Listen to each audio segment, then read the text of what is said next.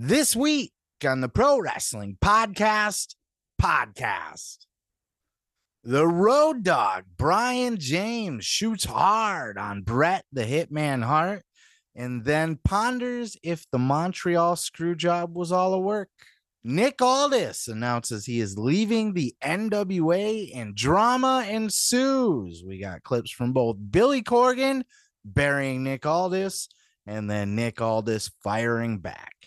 Saraya addresses all of the fans' hatred after her debut promo didn't go as well as she would have liked it to go. And how exactly is Machine Gun Karl Anderson still the never open weight champion of New Japan? And is the forbidden door opened for WWE? I'm your host, Seth Grimes, and this is the Pro Wrestling Podcast Podcast.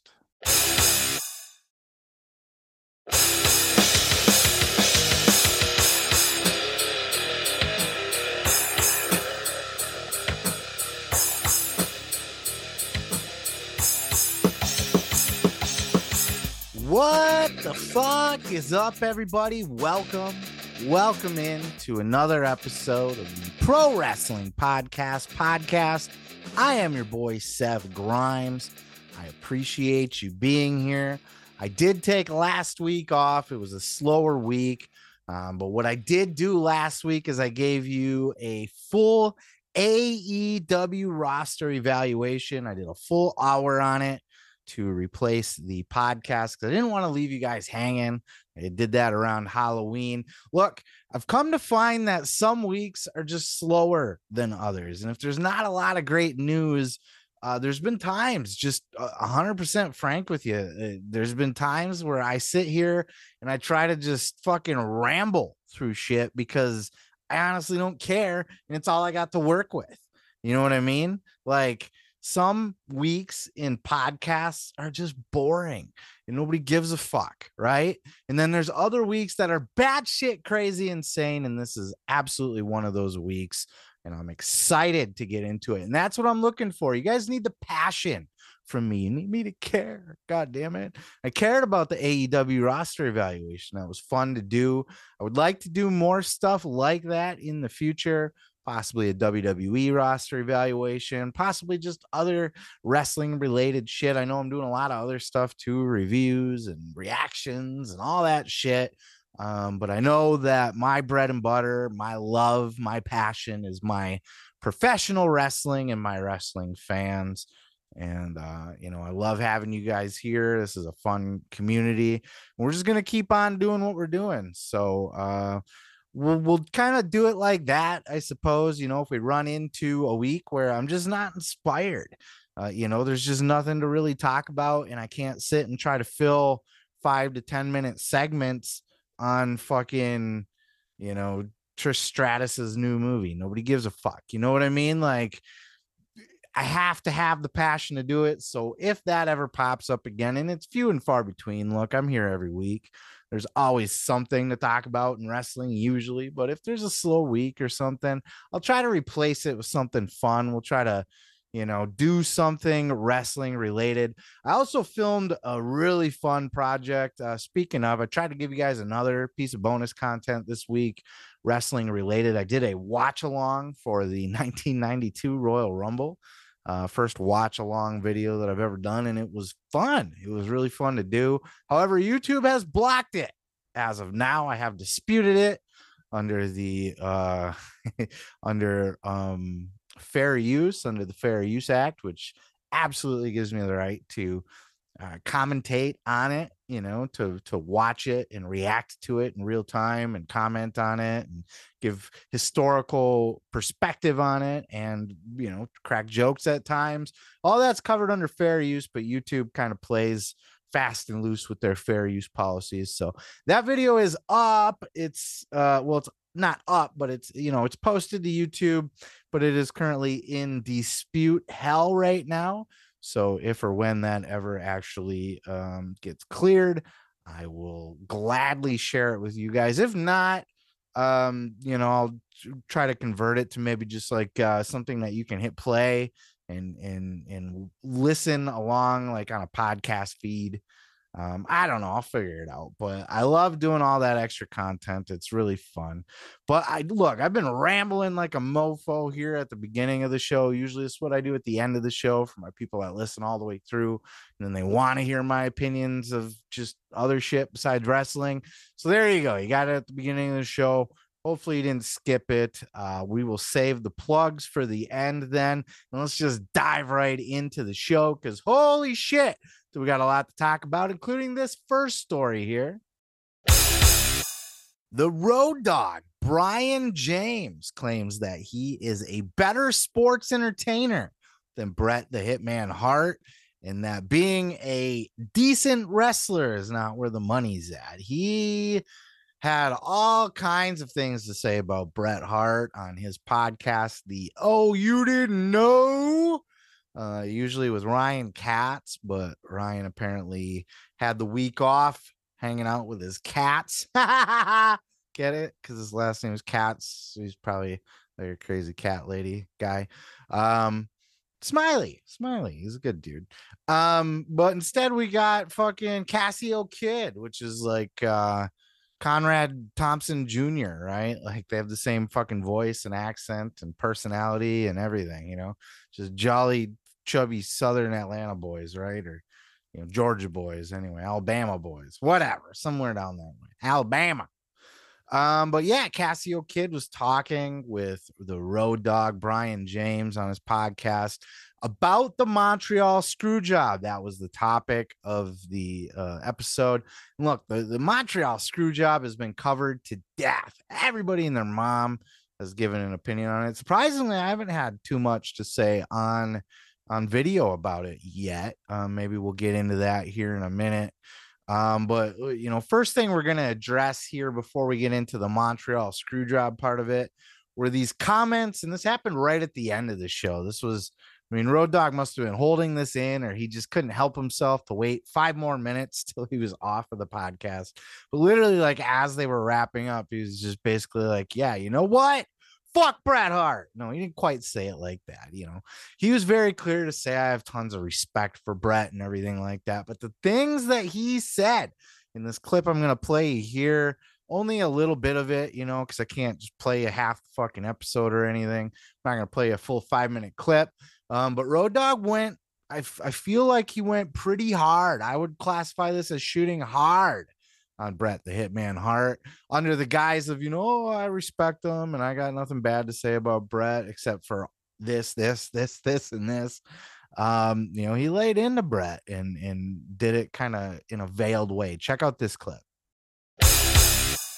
Did losing Bret feel like the last nail? Did that worry you guys as oh well, now it's getting harder for us? for me personally, and that's all you're going to get from me ever is because that's all I got. It's my only reference point. I never saw what the big deal was with Bret Hart as a performer. I never understood it. It it he was a great worker. And I thought about saying good, but he was a great worker. Worked better than me tenfold, work circles around me. Don't ever think that I've told anybody I was a good wrestler because I haven't. And if you've listened to my podcast, you know that's true. I don't think I was a good wrestler. I don't think Bret was a great wrestler. I, he was wrestler. I think I was a better sports entertainer than Bret was, and I think that's where the money is. So I always thought that he, he should have done business and done what was right and you know what I mean? But I never looked at him like if we lose this guy, we lose the war. Like it was, I never thought that for one moment. Now I can understand people who are huge Bret Hart fans going, screw you, Road Dog, you suck. And okay, screw me and I suck. Okay. Like now what? We still get to my feelings, which is I never thought he was that great to begin with. So it wasn't that great a loss when we lost him for me personally. Ah, the age old argument sports entertainer versus pro wrestler. Um, look, let, us address the pro wrestler side of it first, because Brian James even went as far as to say he didn't see what all the hype was about with Bret Hart. He doesn't get why everybody thinks he's so great. He thought he was a good wrestler, but not like the greatest of all time or anything which is downright blasphemy if you ask like half of the internet wrestling community. Uh, we will all tell you that Bret the Hitman Hart is the shit. Uh, but Road Dog didn't think so so much. And look, so uh, before I give my opinion and before we all kind of jump in on it with our two cents here, let's acknowledge the fact that Road Dog isn't in the business. He's been around Bret Hart for many years. He's worked with him. He knows him as a human being. And think about people that you work with that are kind of just, eh, I don't know about that guy. You know what I mean?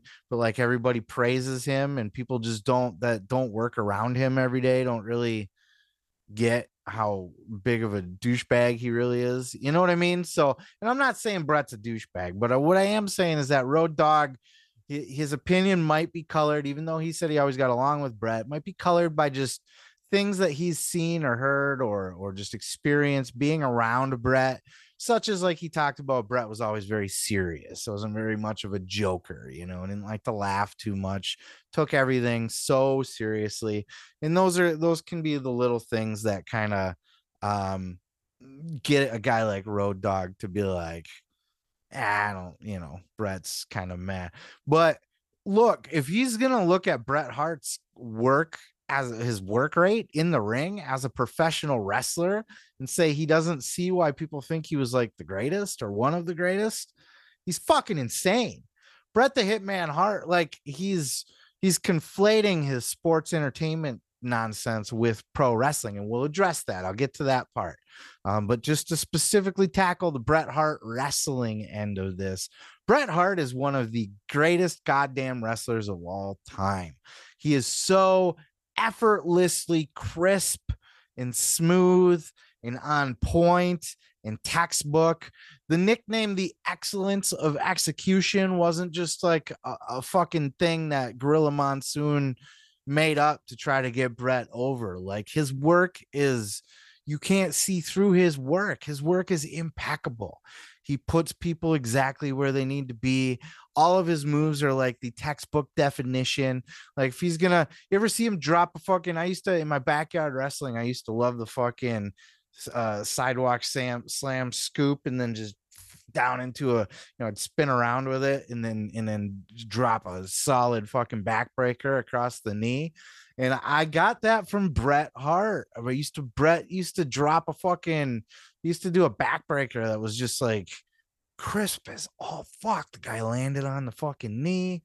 It looked devastating, but he was always safe. He was always taking care of people. Um, you know, there's been people that have said that he throws some some potatoes out there, but he never even he doesn't break jaws, he doesn't knock out teeth, he doesn't break noses. You know, he's he can be you can be physical without and, and still be safe. And Bret, I, Bret was the excellence of execution. He was a goddamn master. He gave so many people that were not great workers their best matches. Look at the match he had with Kevin Nash, specifically that Survivor Series match where Nash turned heel. The absolute best fucking Kevin Nash match you will ever see in your life. And he'll tell you too. I think he'll tell you that that was his favorite match or his best match, and he's worked with Shawn.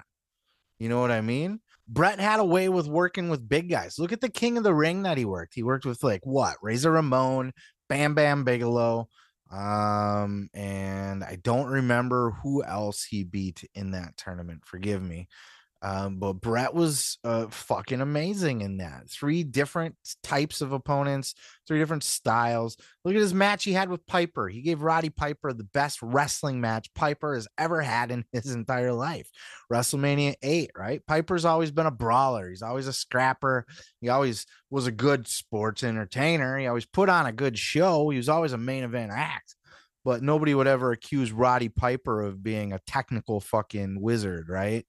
Uh, in that match, he had a fucking technical masterpiece. He had one of the greatest cage matches of all time with his brother Owen.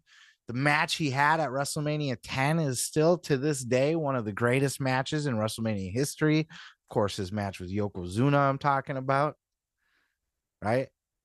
No, of course, the one with Owen Hart, right? Yeah. Um, Bret's fucking fantastic.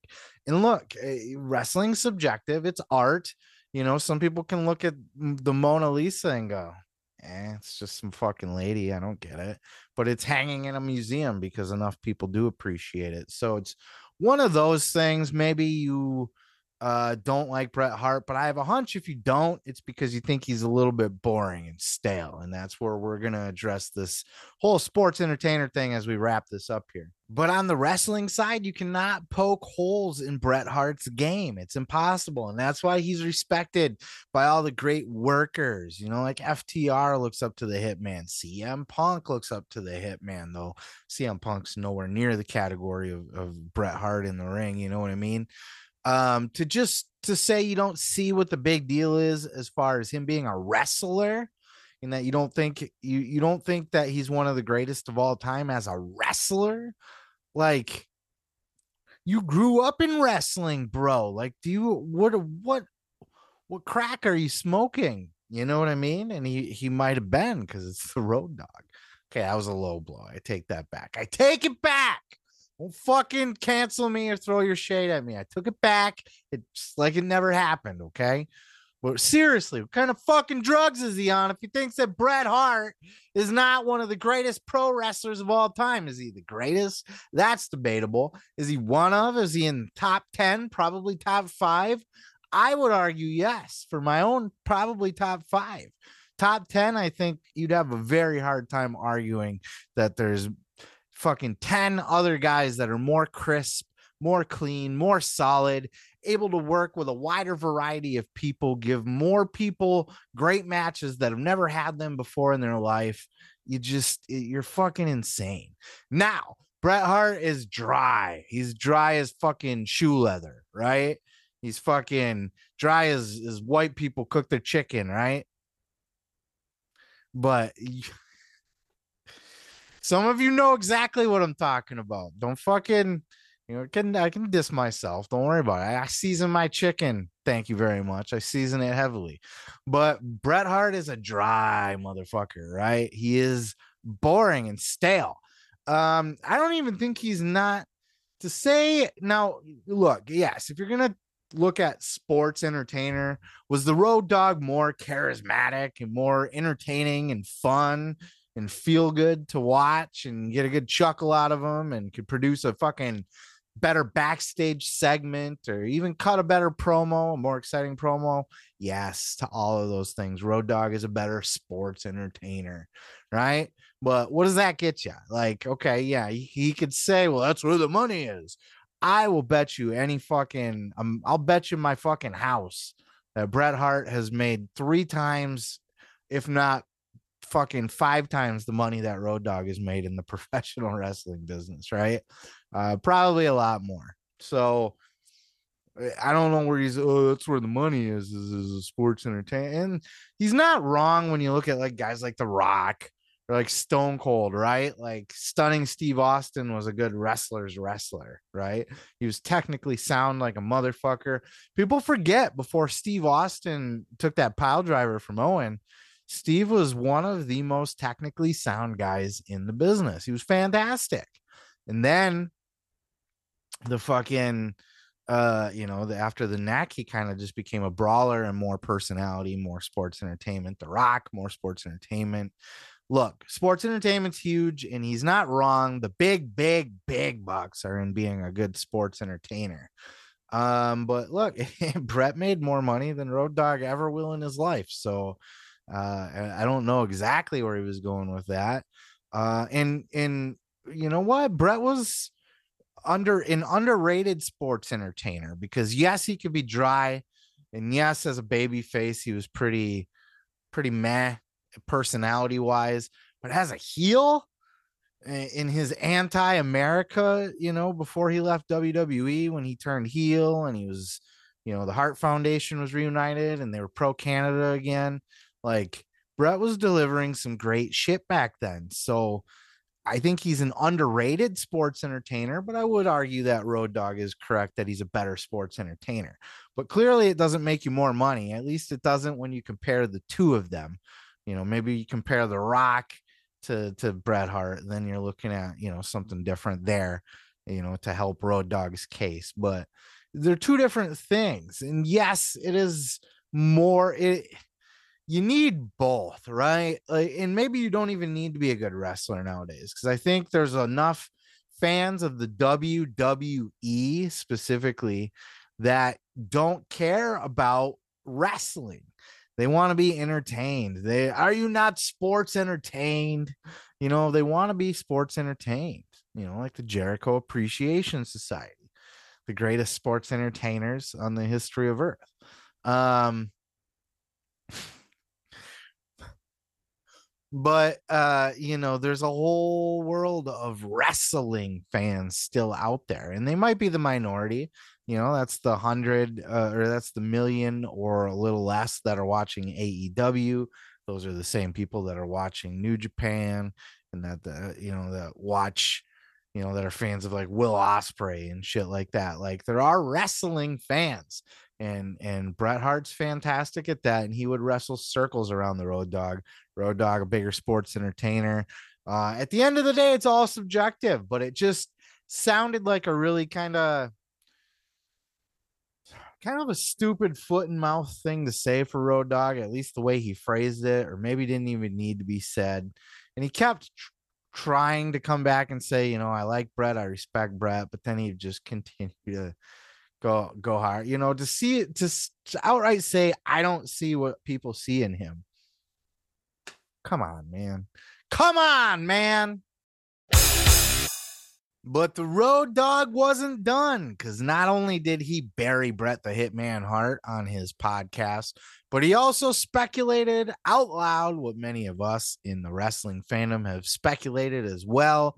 If you dig to the deepest, darkest, lowest points of the pro wrestling iceberg, you will find the people that will believe that the Montreal screw job was a work.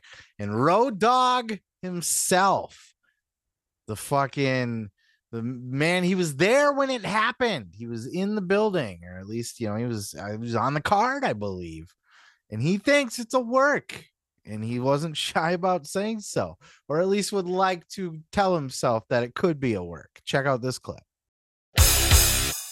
You think Shawn knew going in everything about it?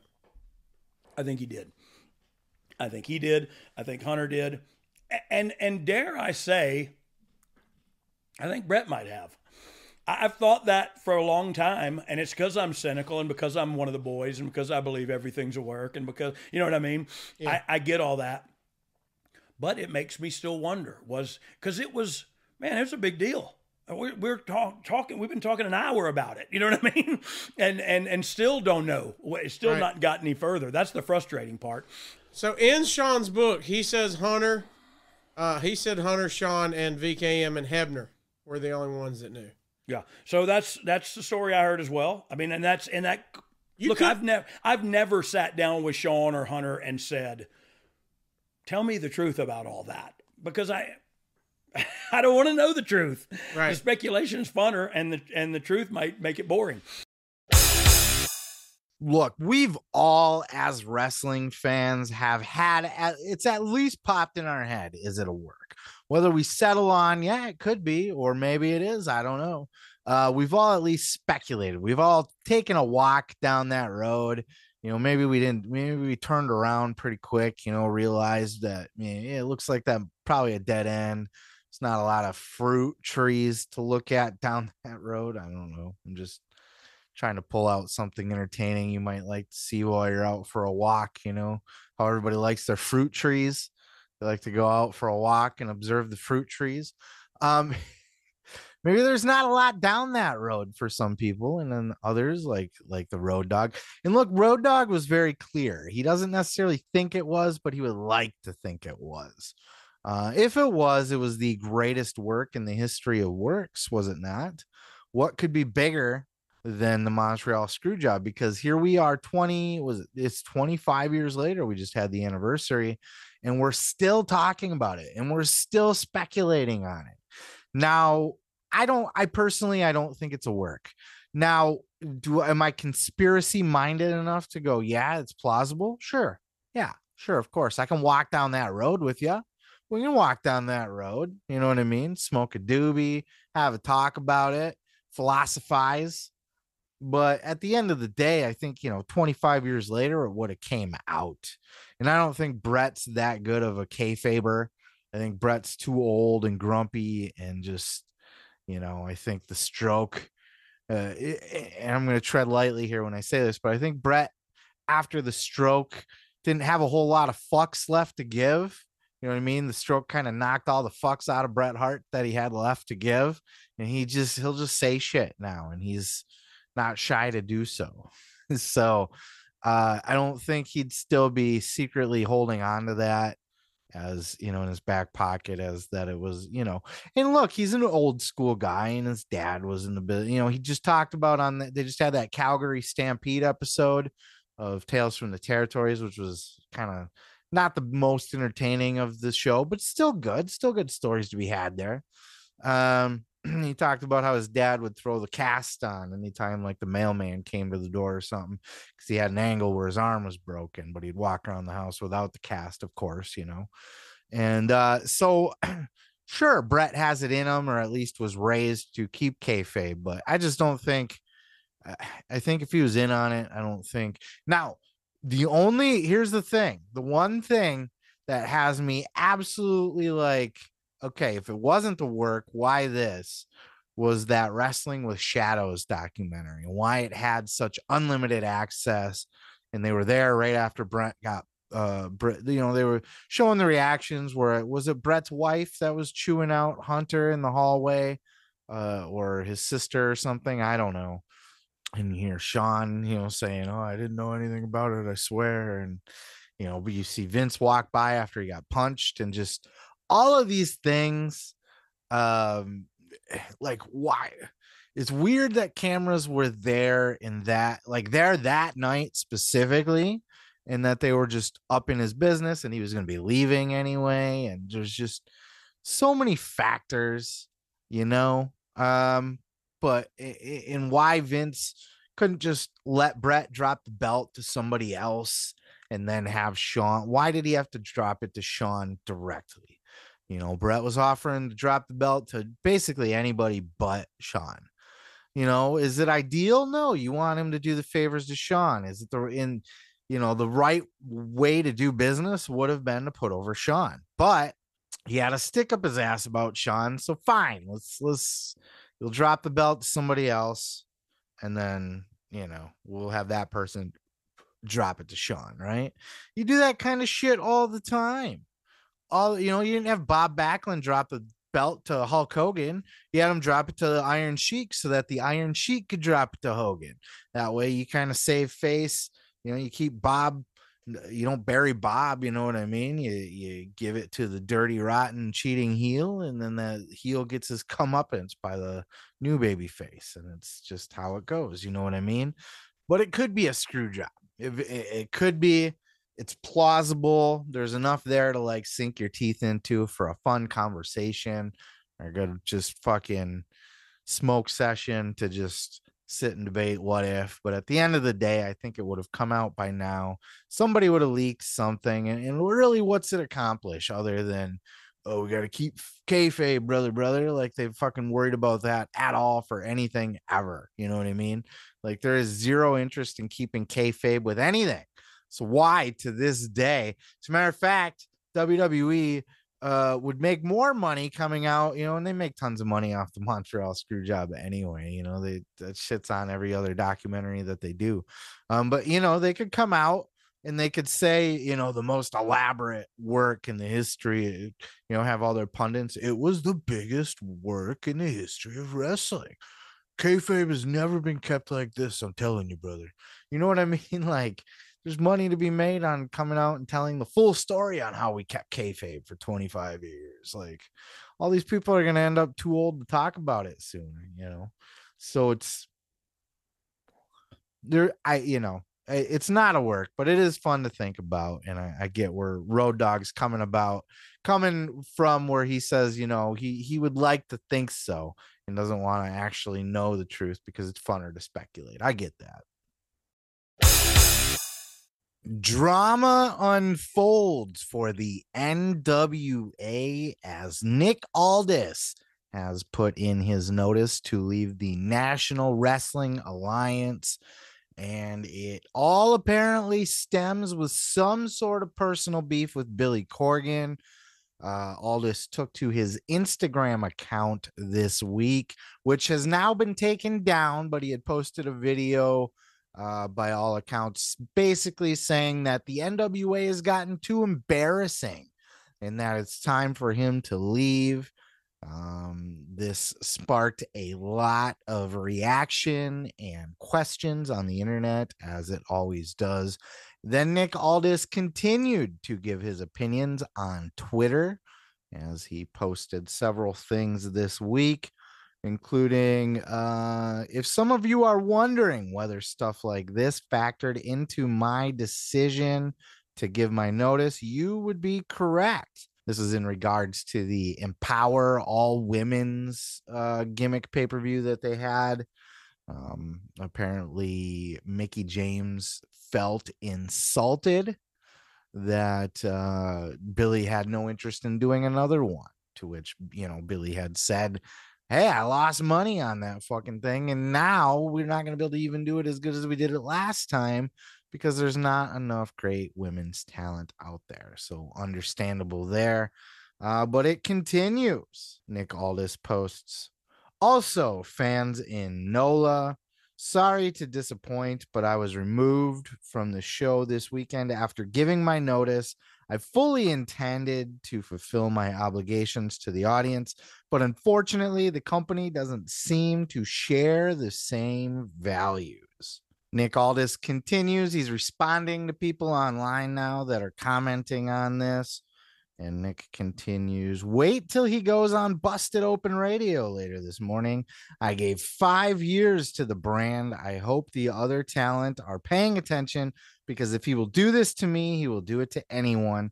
All because I'm leaving and didn't like gags, the gimp, and social distancing matches. Mickie James then posts that she stands by her man, uh, obviously noting what side she's on. But Billy Corgan has responded to this on said Busted Open podcast, and it was not pretty. Dude did not hold back and effectively buried Nick Aldis. We're going to listen to this and then we're going to get into the nitty gritty of it. Take a look at this clip. And obviously, Nick Aldis was your NWA champion. What happened here? Because I felt like this was a relationship that worked, that was successful. What went wrong and why? Um, a couple days ago, he does a video where he says, "Okay, I'm op- I'm opting out of my contract or whatever." He says it publicly. I wouldn't do business that way, but it's his choice. I didn't like it, but okay, it's fine. He's leaving in 55 days or something, right? just do your business and go on out the door. That's fine. And hopefully we'll do business down the road. Then he starts blasting the product. Now, I want to remind everybody that everything that he said, I've been hearing that stuff for years. It's not like I heard it and I got all sensitive. Oh my God, what is he saying? But ask yourself, why in a pay per view week with a talent who's leaving the com- uh, company does he decide to start blasting me and the product 55 days before he's out and he can just go out and do out whatever he's going to do? Why does he have to bury the locker room? Why does he have to bury the product? And again, I've heard all this stuff privately for years. These are not new criticisms. He and I have battled about the product for years, and he's helped make the product behind the scenes better with those battles. So this is not a sensitive reactionary thing. But how do I, as the leader of this company, allow a key talent, the most highly visible talent in the company, up until he opens his mouth and tells people he's leaving, blast the company Okay. By the way, he's still under contract and he's still being paid. So we disinvite him. Hey, we don't want you to show up. We didn't take away his money. He's still being paid. But I can't have a guy like that show up because what message does this send to the locker room? There's a lot of people in the locker room where they're not happy about this. They have to go do their job. Why is the focus not on Matt Cardona, Tyrus, and Trevor Murdoch, or Kamille, KiLynn King, and Chelsea? The focus is on Nick Aldis, who, by the way, is not on the show anymore. So you can understand sort of the, it's not an animosity. It's like, why are we doing this? Why is he working an angle when he's leaving? Why is he using the NWA's good name or my good name to get himself over in a way that's not necessary.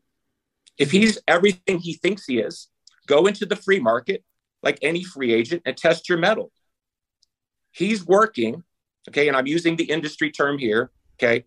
He's working something. I don't know what he's working, but he's willing to sacrifice me and the NWA to prove something or get something going or get out early to go do something because somebody's given him an Iggy and said, "Hey, if you can get out early." This is this is not cool. He's under contract. He's a paid talent.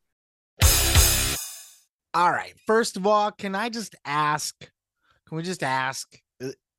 Is it a work? Is it? It's a work, right?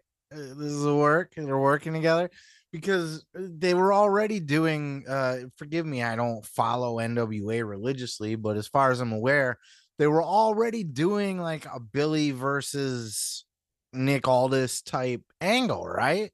They were already doing a thing where Nick was outspoken about Billy and didn't like Billy.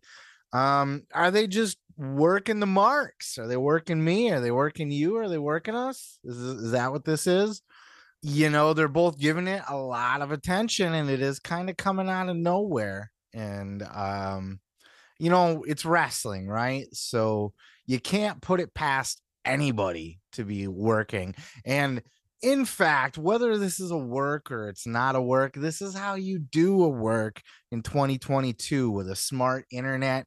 It's not impossible. You just gotta you gotta take it to the social media. You gotta take it to interviews. You gotta take it publicly. You gotta you gotta speak out publicly about your uh real life dissat your real life dissatisfactions, you know, acknowledge, hey, we're doing a storyline and all, and I get that, and that was going fine, and we were getting along, but then this motherfucker did this.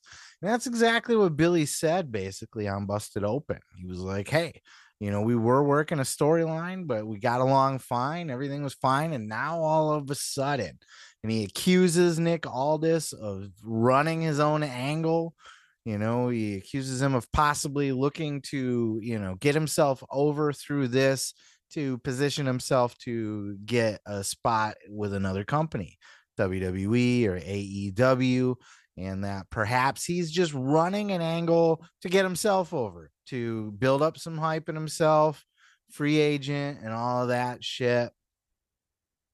Perhaps um, I see a lot of people. Uh, people are torn on this. There's people that are Billy fans, and then there's people that are Nick Aldis fans. Um, I gotta tell you, like, you know, I'm not a huge Nick Aldis guy. Uh, if we're gonna be completely frank here, but biases is, aside, um, I. Yeah, unless they're running an angle, they're both kind of looking like a little bit of asshats to a certain extent. Just talking about this publicly.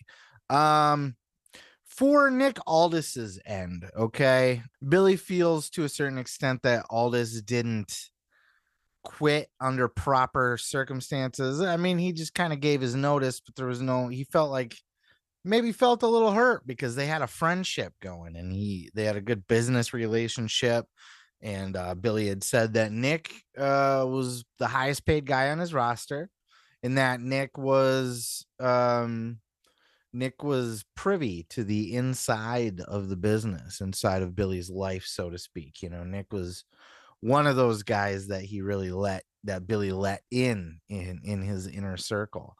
Um, and supposedly there's some falling out over this empower pay-per-view gimmick. Now i don't blame nick for sticking by mickie. If mickie felt hurt or offended in any way shape or form by this bullshit um, but i don't see how she could be.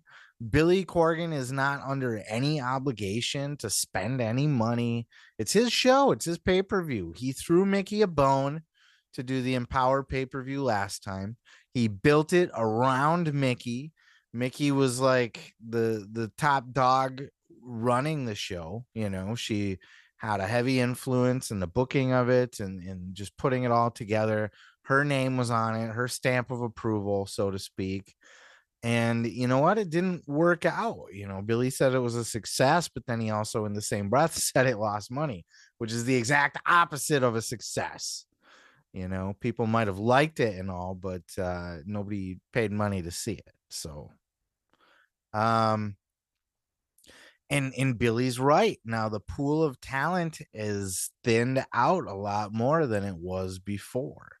You know, WW between WWE uh, with Triple H taking back over and scooping up a lot of those talents that were already released. Um, you know, he's got a Dakota Kai back, and you know, uh, Tegan Nox is supposedly on her way back, and um, you know that sort of th- Mia Yim's there now again. So it's a lot of female free agents. Emma, Emma's scooped back up. You know what I'm saying? Um, fucking, and then on AEW's got a lot of more of the uh, female free agents as well. So when Billy says there's not enough like TV ready talent in the female uh, out there on the the market for females, and Fightful had chimed in and they kind of got all this shit started. You know, that was a tweet that Nick Aldis was responding to when he was saying it was stuff like this. Part of it, yes, it was a tweet by Fightful basically saying, "Hey Billy, there is lots of great talent out there. Yeah, look, I'm sure there is. All right, there's not even enough. Even the female talent on TV isn't fucking up to snuff, right? Look, the, the women's segments get some of the lowest ratings on these TV shows. Uh, more so in AEW than WWE, but it's still it's not women's it's not a, you got to get out of your head about this uh this need to have equality like oh men and women need to have equal time equal paper you know women need a pay-per-view to, like this this shit loses money bro people aren't paying for these things you can't just now uh, it is a chicken or the egg situation right like is it because there's not enough time being put into the women's division, not enough TV time, not enough of a push. That's why it's not getting over. Or is it not getting over because it's women's wrestling and it will inherently not get over? Either way, it's too big of an investment for a small shoestring budget company like NWA. They're not a big billion dollar company, right? They don't have TV time. They're they're fledgling. They're it's a fucking it's coming out of Billy Corgan's pockets you know and even though he's a very wealthy famous musician he's not just gonna go bankrupt over this fucking wrestling company you know what i mean um you know it's it's what tony khan's wrestling company should have been.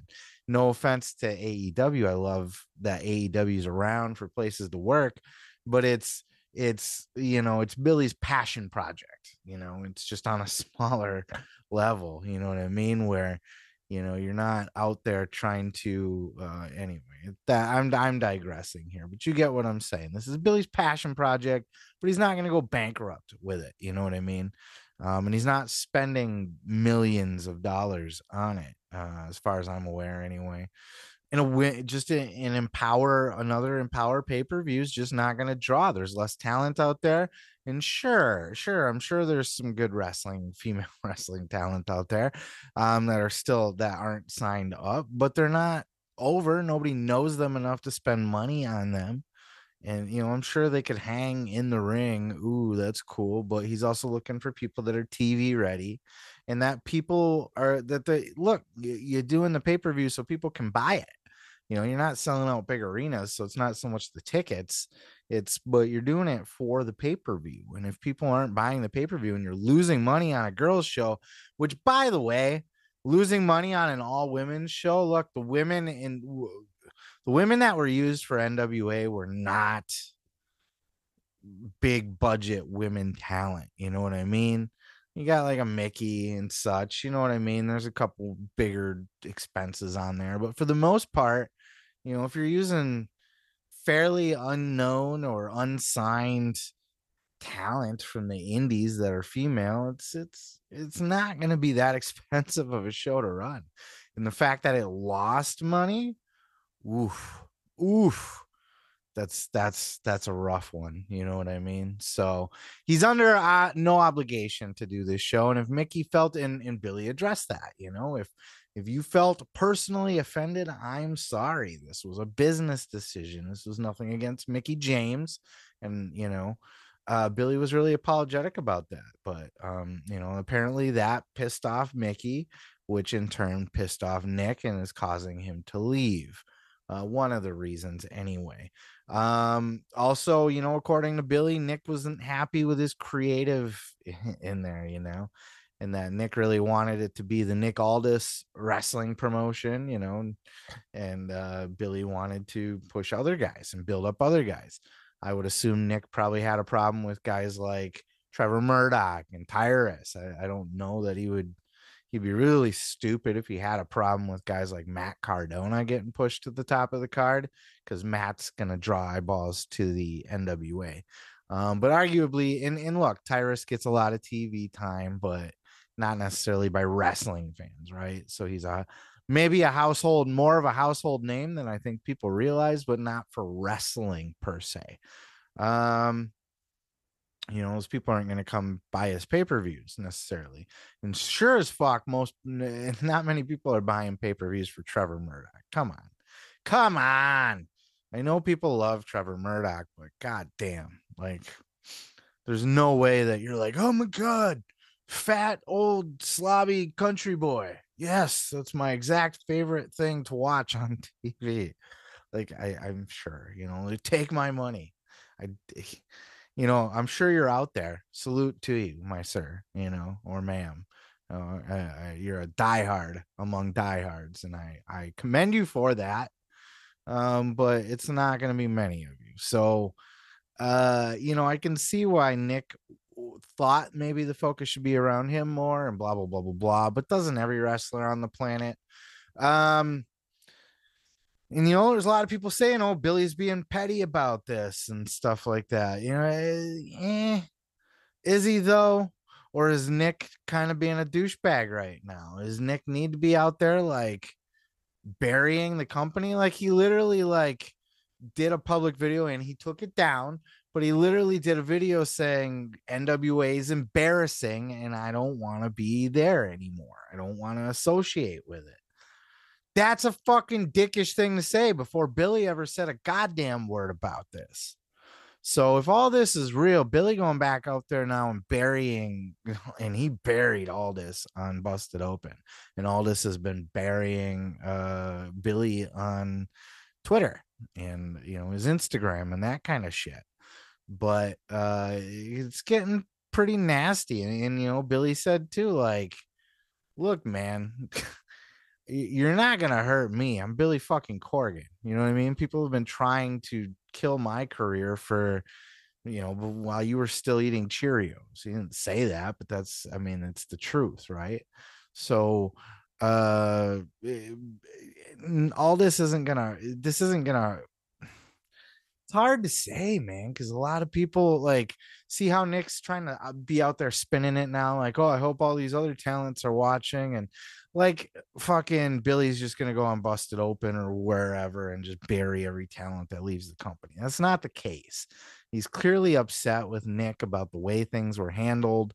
And uh, it seems like communication's been shut off completely between two people that were pretty much friends, you know, not just business partners, but friends through their business relationship.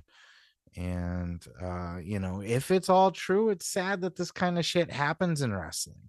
And uh, you know, both sides have uh, an argument per se. Um, but why wasn't Nick Aldis all you know picked up by WWE or AEW in the past? And Aldis says, Oh, I turned AEW down, and perhaps he did. We don't know, right? Tony signs everybody, so that could be the case.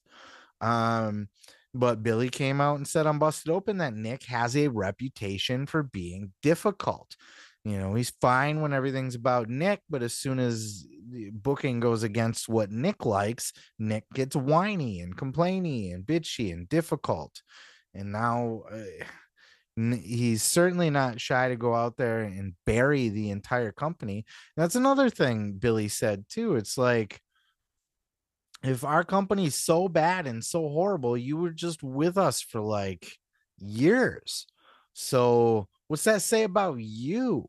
And look, you know, go start your own promotion and, and run a women's fucking pay-per-view and all women's pay-per-view with talent that's not on WWE or not on AEW and see how far you get, right? See how that works out for you.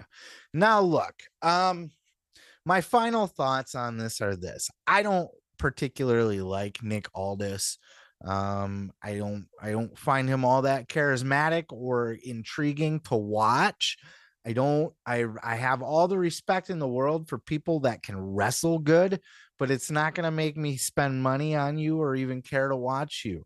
A good wrestler is a dime a dozen. Anybody can be a good wrestler. There's millions, there's not millions, but there, there's hundreds of good wrestlers out there, right? Like like uh, it takes more than that to be a star on TV to sell pay-per-views.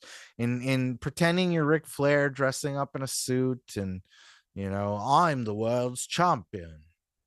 You know what I mean? Like, eh, doesn't do anything for me, you know. Uh, he's a charisma vacuum, personalityless in my opinion, or at least not what I'm looking for. You know, there's nothing that makes me want to see Nick Aldis. Um, and, and and you know, when I hear him talk, he doesn't impress me all that much either. I'm not talking about promo. I'm talking about this kind of shit. Uh, on the other hand, you know, I like that uh, Billy's Billy's willing to push back and and look, I I you know, have a bit of a music background myself, and I'm not going to say like I'm going to always side with the musicians or anything, but uh, I'm with Billy on this one personally, though. I will say, um, you know, I don't like the NWA. I do think that he's booking it poorly. I do think I don't even know if booking well depends. You know, I'm not saying like his storylines or whatever suck, you know, and I don't watch enough to really know the ins and outs of them. I can tell you that Trevor Murdoch and Tyrus are not people that you should build your company around. Clearly, he's going for something different, and that's fine. I think you get that title on Matt Cardona and you fucking just pff, run with his ass as far as you possibly can. You know what I mean? Um, but yeah, NWA is is uh I very missable at this point. Nobody's paying money to see Trevor Murdoch. Uh, but with all of that said, what do you guys think? This has been an interesting development. I'm still on the fence. Part of me thinks it's a work just because they are. This is such a public thing going into a pay per view. You know, maybe all this appears at the paper. You know, it could stir up buzz for the company, and it's an outside the box way to uh, blur the lines of kayfabe and kind of stir up some attention for your company. Maybe it's maybe it's not though, because you know, like Billy said, you know, I have a pay per view I'm trying to promote, and I got to come on here and I got to talk about fucking Nick Aldis and all the stupid shit he's saying on Twitter. You know, I'd rather be talking about my pay per view, but in that same sentence, he's talked about his pay per view twice. So, what's going on? Is it a work? Is it real? And if it is real, uh, who do you side with? Do you think Billy is obligated to just spend a bunch of money on a fucking women, all women show?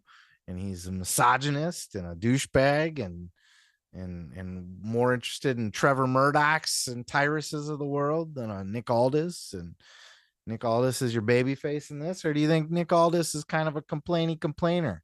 Kind of a douchebag a little bit and kind of overblowing this whole thing to uh, do exactly what Billy said and just fucking get himself over. Make make uh, create an angle out of nothing to propel him into his free agency. Who knows? Let me know your thoughts in the comments down below if you're watching on YouTube, and we'll catch you in the next clip. So now, as I finish that clip, we now have Nick Aldis breaking his silence.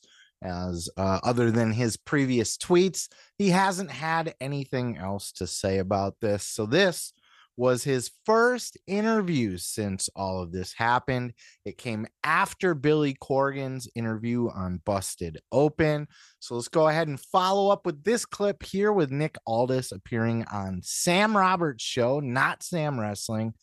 Did a great full length, in depth interview, and they talked a lot about this a lot from Nick Aldis's side of the story, and he kind of filled in the blanks and clarified what he was talking about when he was embarrassed to be a part of the company and all of that. Check out this clip with Nick Aldis responding to Billy Corgan's comments on Busted Open and leaving the NWA. But look, I, I, gave my notice. I said I gave my notice, and I sort of alluded to why. Um, it certainly wasn't intended to be this sort of, you know, burial of of the NWA or anything like that. Yeah. Why would I do that? I would, I would be burying Oh. myself. That- yeah, that's Like, what, that's the question. a lot of the people. thing that I've you know the, the the thing that I've been like most heavily associated with for the last five years. Like, and then I would turn around and go, "Nah, it sucks." Like, no, I didn't know. I just, it's it's things in the beginning were good between Oh, you. and yeah, Billy. yeah, yeah, yeah. You you and Billy like when you're doing ten pounds ago and the brain was going. Yeah, you yeah. and Billy were great together, right? yeah, okay. man, yeah. No, it was all good. I mean, look, this the the sad truth is, and I don't want to spend the whole time talking about this. Sure. the, the basically the things got got harder when he became more hands on. Mm. because at first he was quite hands off, quite remote, and was, you know, just sort of lending uh, ideas and and sort of notes here and there, Gotcha. right? Gotcha. And suddenly it turned into something else, and try to be as nice as I can about this. Mhm. He's not very good at it, you know, and I can't. I wish. I wish it. I wish it wasn't the case, but again, it's not really for me to say. It's for the audience to say. And my decision to leave has come from the fact that the audience have told us. you know, the audience have left in droves. You know, I don't know how Dre and Ice Cube and Easy E are going to be able to continue forward without Nick Aldis in the group, but I'm sure being managed by Billy Corgan, the NWA certainly has a huge future. You know, I'm going to stick by what I said for the most part uh, because, you know, keep in mind the first clip that I did there. And if you're watching these as separate clips on YouTube, I will link uh, at the end card where it gives you like the next option to watch of the uh, clip with Billy Corrigan on Busted Open.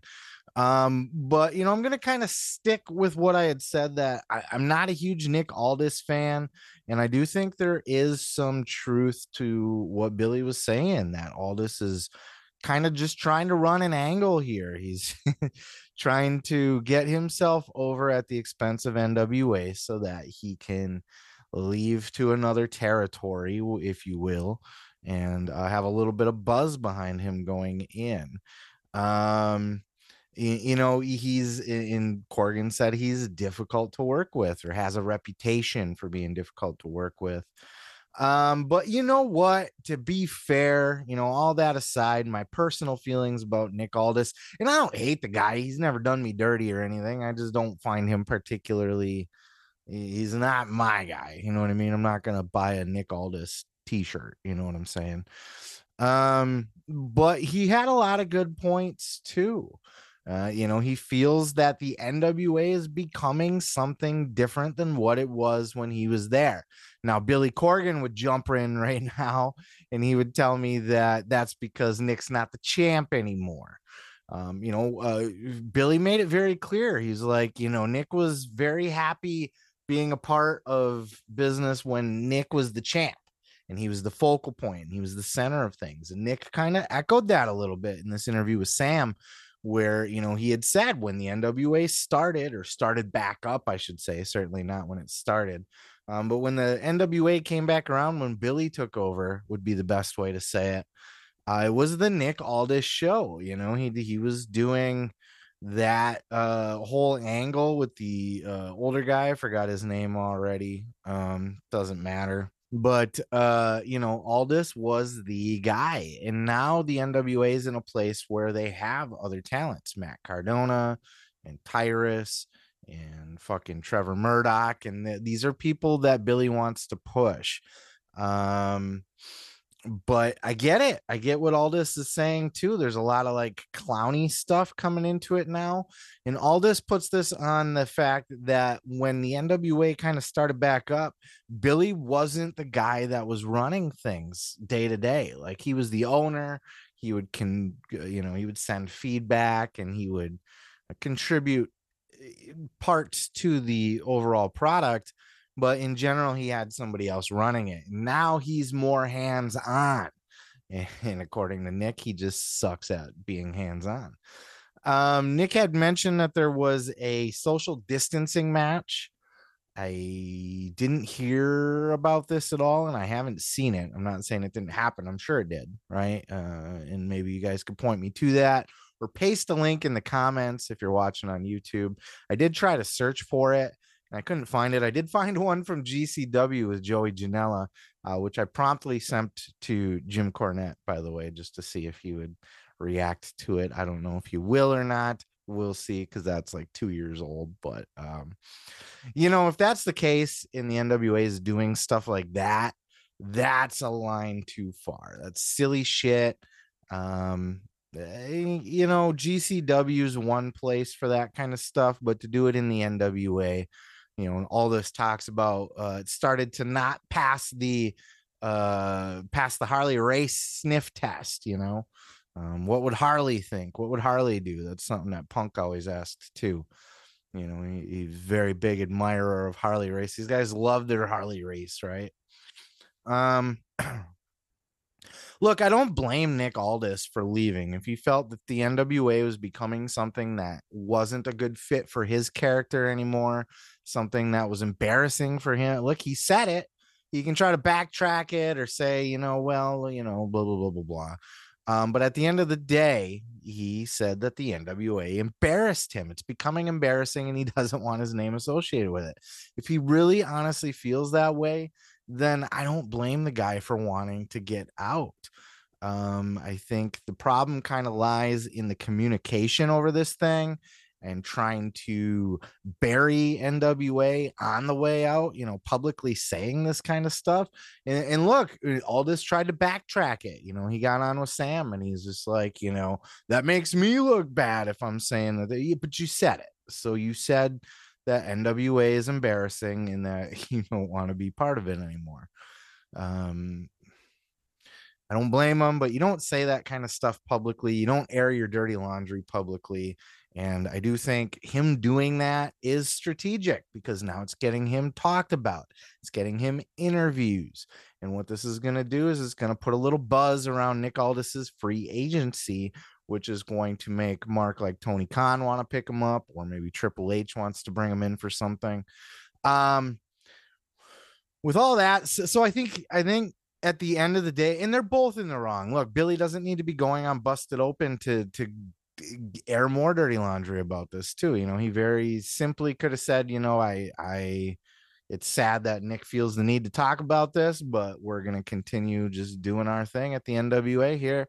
And that's really all you needed to say. But Billy, um, you know, unless this is all a giant work, which you know, there's still, you know, I'm gonna, my inner road dog is coming out here a little bit.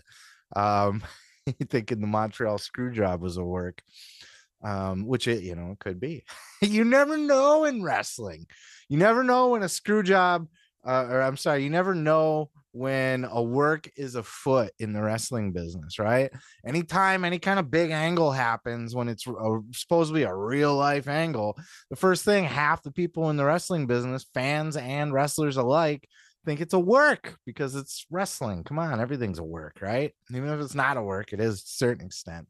And uh, it appears Nick Aldis is working.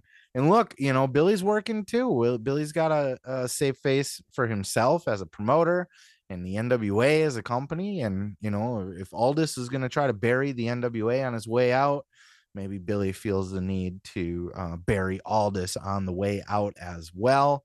Um, but who knows? It could, it could all just be a big work. And um, but if it's not, everybody's kind of in the wrong a little bit here. You know, and I see there's no issues with Aldis leaving. There's issues in how he left. And then to bring the women's pay-per-view into it and get Mickie on board. And look, Mickie's his wife. She's always going to take her man's side, or any good wife would anyway right? She's not going to look at her man, even if he's wrong, and be like, you know what? I'm on Billy's side in this one. You know, Billy was in no obligation to pay for that women's pay per view again after the first one didn't make money. That's ridiculous. And Mickie should not be offended by that. Um, it's all a big mess. It's all a bunch of drama. But look, hey, it gives us something to talk about. You know, like last week was slow week, a very slow week. You know, there wasn't a whole lot to talk about. This week, there's tons of shit to talk about. So uh, I just kind of wanted to add my two cents to this. And you know, for Nick Aldis as a free agent, he's a bigger name on the Indies. I'm sure he'll land somewhere, whether it's back in Impact or I'm sure Tony Khan's got the checkbook wide open for him already, you know, ready to write him a fucking million dollars a year. um, you know, though, uh, I don't know if I guess Mickie's signed the impact, right? But you know, if Tony could bring in Mickie and Aldis as a package deal, I think there's some value to that. There's value to Mickie for the women's division. But I don't see the value in Nick Aldis. But you know, it'll be interesting to see where he turns up. And yeah, come at me, bro, in the comments about that. Look, not everybody. He's a he's a generic Walmart version of Cody Rhodes with the suit and the tie, which is you know uh, a generic Walmart version of Ric Flair to begin with, and whoever did that before him. You know what I mean? But right now, Cody Rhodes is the suit wearing slick you know, carry myself with dignity and prestige. And Nick Aldis is just like the British uh, bargain bin version of that, in my humble opinion. Saraya made her third appearance on the Sessions podcast with Renee Paquette this week, talking about her AEW debut, her AEW promo, signing with Tony Khan, her getting medically cleared. That was a really big part of this conversation. Uh, apparently, Paige has come out and she said, Paige Saraya has come out and said that she is 100% cleared. She posted the doctor's note, which was kind of, it was like a four words, five word sentence, and then a little signature. Is, is Saraya is cleared to wrestle without restrictions, basically, I think is what it said. Um, that's and you know we all kind of blamed like the doctors and that kind of thing uh, you know or the aew doctors is oh yeah of course the aew doctors are clearing but apparently it wasn't. Uh, it was an outside source and that just enough time has allowed the spinal fluid to build back up in her in, around her neck to where she's got a little bit of cushion and protection you know if she does get a little little pa in the back of the head or something you know without that spinal fluid there one little bump could just fucking be paralysis, but that's there to protect the spinal cord. As long as that's there, she should be okay. And it looks like it's back to normal levels. Um, but everything, you know, the fuse and all that seems to be working good. So thumbs up there. She's ready to come back. That was a big part of this conversation. And, and you know, she's going to be careful, maybe not take crazy bumps. Uh, she said she was inspired by the Stone Cold Steve Austin match with Kevin Owens, where he didn't take any bumps at all. So I wouldn't look for her to be doing a lot of crazy shit with Britt. Um, but you know, she's back, and that's good. But one thing about that is the fans don't seem so happy about it. She got the big old pop ski when she first came back. Uh, what was it all out? I don't even remember anymore. When no, she came back in New York.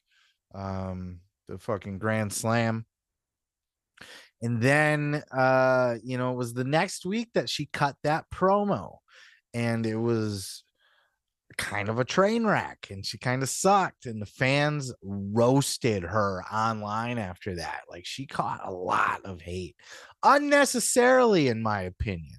Look, uh, well, just listen to the clip, and then I'll give you my thoughts on the back end. I can look at this all. But it was all very supportive. Even social media was really nice until a week later, and then it all kind of turned a little bit. I was like, oh man. And then I remember texting you with the following week and just being like, Renee, I don't know if I can handle this. And you kind of took me off the ledge a little. Yeah, it's a different world. AEW and WWE are run differently. You're thrown in the deep end. We're out there and we're making it happen. And then the fans got up in arms about the whole thing. And I didn't even think it was like that awful. You know what I mean? Like I was like, I don't think it was that bad. Like watching it back, I was like, I don't think it's that bad. But there is some fans on the internet where it's like, if you go over to AEW from WWE, they fucking hate your guts. That's it. You're toast. You're dead to them, and they make it known and they go crazy. And I was like, I said to you, I was like, I haven't seen this level of toxicity in a very fucking long time. Like it is crazy. Like I can't even look at my social media. I made the rookie mistake of looking at it after the promo, and people just fucking buried me. And like I didn't know what the fuck I was gonna say. There's no plan with these promos either. Like you have to go out there and say whatever. But I'm, but I also don't know what I'm supposed to say. Like what am I doing here? Like what am I supposed to say? Like what is the plan? I don't know. So I'm just like, oh fuck. Well, I can make that revolution, and then like once I go out there like the nerves just hit me like a ton of bricks. I was just like, and I don't want to make excuses for it. I really don't. Like I fucked up. It is what it is. But I started stumbling my words and stuff. I mean, saying fucked up is like drastic. It's not like you went out there and said something wrong or bad or like, you know, you went out and it was just like, shit, you've not done it in a minute and you're just in a new world and you're like readjusting. It, people are just very unforgiving in those situations. Yeah, she was very hurt by this. She did those comments almost made her second guess even coming back to begin with. You guys got to be careful out there. We as a wrestling community, like, you know, we, we look at our entertainers and we expect them to be superheroes and entertain us and, and everything to be to our liking and you know we got to realize that these are people out there not just people in that their feelings get hurt and when you say stupid shit like that that can really fuck with sensitive people. But also just in that she hasn't done this in years in years and years. She has not wrestled. She hasn't cut a promo. She's rusty. She's not and she wasn't like the greatest promo in the world to begin with. So you gotta cut her slack. And then on top of that, it's a different kind of promo. In AEW, it's like there's no script. You know what I mean? In WWE, here's what we want you to say exactly word for word and, and go out and nail it. And she was very vocal uh, about the fact that AEW didn't really give her any direction and it was uncomfortable for her at first because she's out there without the training wheels. She talked about this on Jericho's podcast. Now she kind of went into it here with Renee as well. But there was no direction given to her to, when she went out there. And like on one hand, that's really bad. Like when you have a star like Saraya, um, you gotta have give her direction at the very least. Let her know where you want things to go. But it seems like everything was very up in the air. Like Tony doesn't even have an idea for her. This reminds me of WCW. They were just signing people and then you know all the, a lot of those people were saying like they didn't know how to use us. They didn't have any plan for us. Bret hart remember when he got brought into i'm digressing here just bear with me. Remember when he got brought into wcw like he was used so shitty. He could have been like the guy that finished eh, you know the, the story that they were telling was sting to beat the nwo and win the championship. Well they quickly flipped to flopped on that because Sting didn't get his tan, uh, you know, in, in, to to Hogan's liking. So they put the big kibosh on that push. They could have came in and did something similar with Bret, where Bret was the hero that finally took the belt from Hogan at Starcade, you know, uh, at the next year or the year after that or whatever. Um, but it just wasn't to be. And with Saraya, it it seems to be that's the direction again. You bring in the star, and I, I don't know. We'll figure it out. And same thing was said for Renee. Like there was no actual plan. Here's what I want. Well, I don't know. We'll just bring in and we'll figure it out from there. You can't do that. You can't. You can't do that. And so Saraya's out there bringing it back to her. Um, she's out there without any kind of net. She's on live TV. There's no script. There's no bullet points. There's no direction. We don't even know where you're going to be. You know, if you're going to be feuding, we don't know. You're not cleared to wrestle yet at this point. It, there's literally no direction. Just here, here's a microphone. Go be Paige. Go say hi to the crowd. You know what I mean?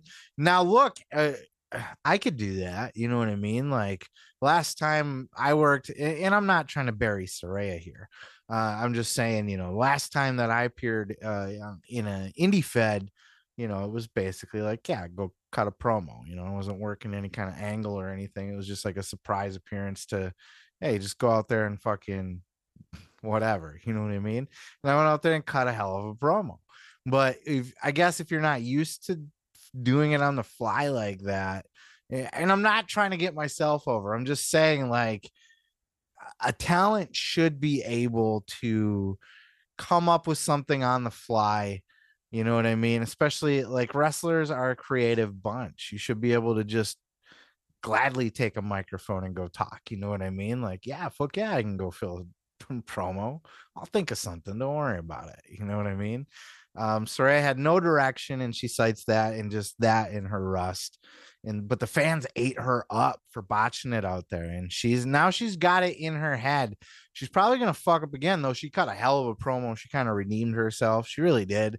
Other than just burying Britt a little bit, I felt like she buried Britt in her most recent promo. Um, just kind of saying, you know, what have you done? You haven't done nothing. You've been handed everything. It's the same kind of, it's the same shit that Punk was saying when he was at the uh, uh, at the press conference. You know, like Hangman, what has he ever done? Oh, I don't know. Only ever been the world heavyweight champion. You know, of the second biggest company in the world. So I, that's something, but it, they dismiss it. These WWE people are dismissive of anything like, oh, you haven't been to Madison Square Garden. I, it's my best. It's the best British accent I could do. Just fuck off a little bit, okay? Um, but you know, aside from that, she cut a hell of a promo. So I think she'll get her mojo back. And we gotta be, we gotta give these people time to get their wheels back under them, you know. Uh, even the the very best of people are a little bit rusty at first when they first come back. You know what I mean? You gotta you got to give people a little bit of leeway. You got to give Saraya time, to, and she's got to find Saraya.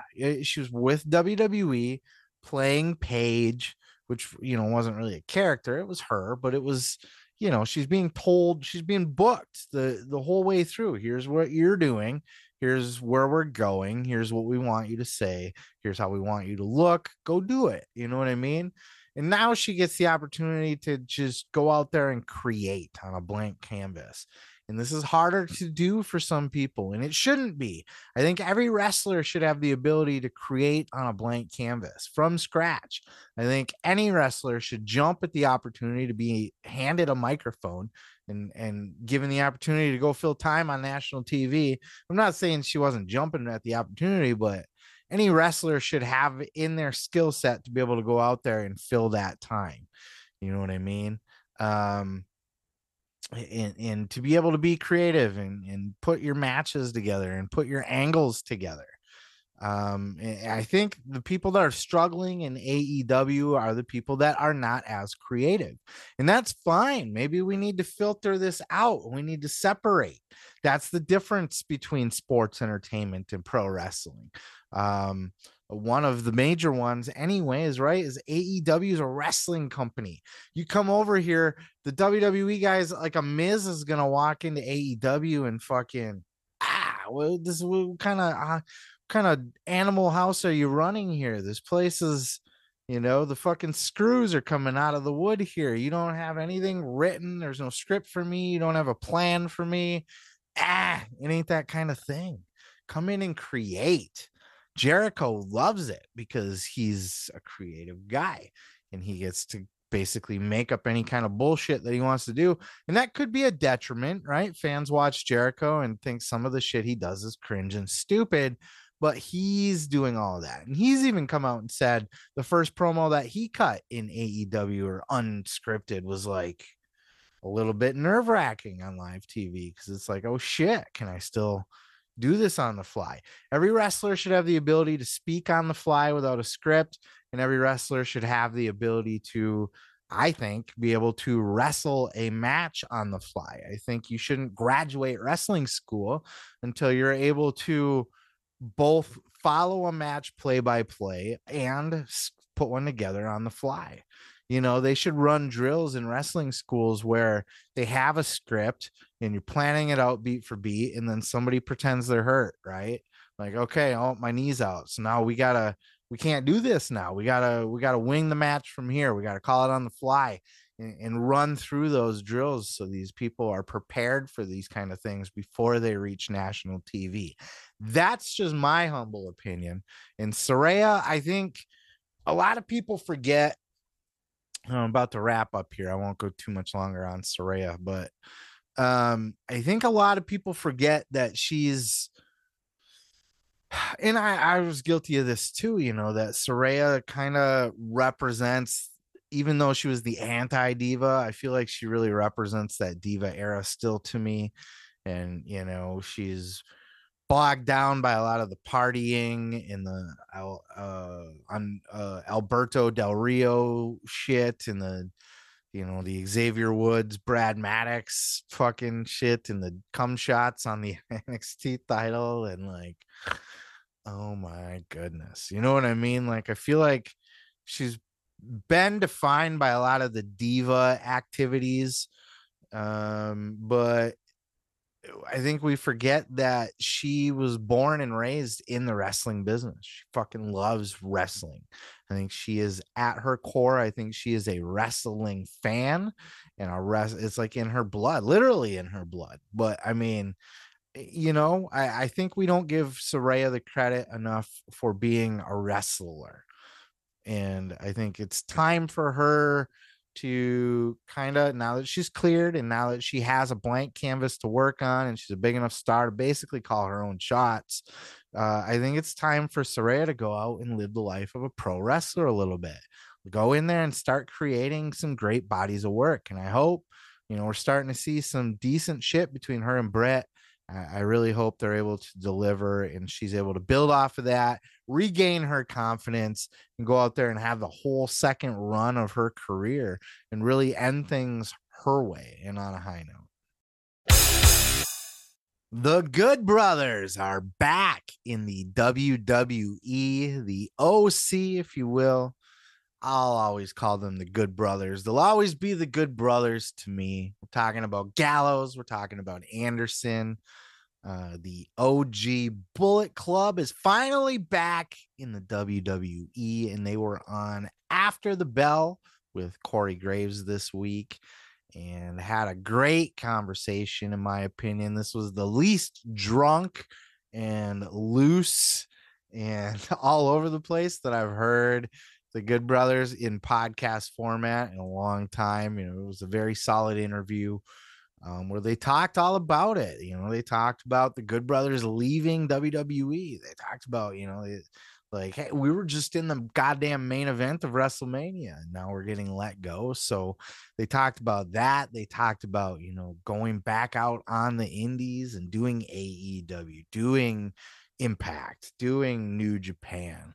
Um, it was a very good conversation with Corey Graves, kind of catching up with the Good Brothers, finding out, you know, where they were, you know, for those that weren't following their career, that they just kind of the WWE only fans, not their OnlyFans account though. That would be fun. They should start an OnlyFans and have some of the lovely ladies and hey, I mean even gentlemen for so many of you guys out there, right? Right, right. Um uh no, but uh, you know, if you're only a WWE fan, you're not aware of uh, the roads that are traveled outside of the WWE system.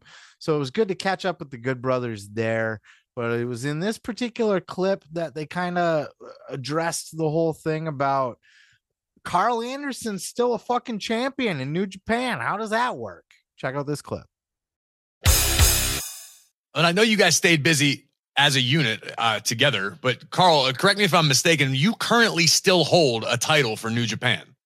I, I am the the New Japan Pro Wrestling never open weight champion, and Big LG is my heater at all times. And that will continue until we see otherwise. How does that work? How, uh, how are, are you? Do you have to go back, or are you?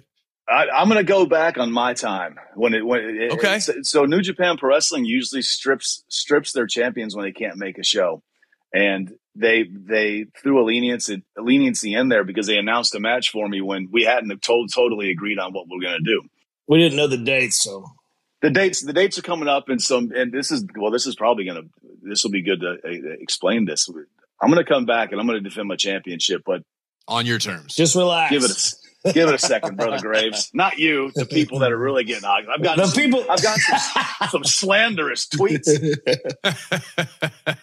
no it, it's it's like I, I saw shinsuke at uh nxt about oh a couple weeks ago and and even he he pulls me aside and he goes chado uh big problem. You New Japan, big heat because of uh, never title? Because even Shin, even Shinsuke doesn't know. Doesn't what's- understand what's Right, going well, on. And, and just for every, anybody listening, for, for the sake of anybody who may not be familiar, the, the Japanese as a culture do business very differently, and that includes the sports entertainment industry. And there there are certain lines that you don't cross, and it's it's very different than it is here in the United States. And and the the brand that you work for, it, there's there's a loyalty goes very far, and there's a lot of separation over there as opposed to kind of a big business. So Yeah, which which can also teeter into personal life where the boys can get mad at you thinking you're actually doing something and don't realize because they kayfabe the boys. Yeah. they do. Yes, they do. Kayfabe the boys. No, but I, but I told Shin, I said, yeah, I'm, I'm going to go back at some point. And we are we're just trying to figure out work out the dates because you know WWE is man, you're live. What you're live every Monday. You're live. You know, you got you got to go to Saudi Arabia. This is really interesting because this goes into a bigger question. Is that I, I assume Karl's just going to go to Japan and drop the belt because the schedules aren't going to match up. You know, as Karl said in the interview, you know, it's it's at least a four day trip just to go do a day there. You know what I mean? Uh, but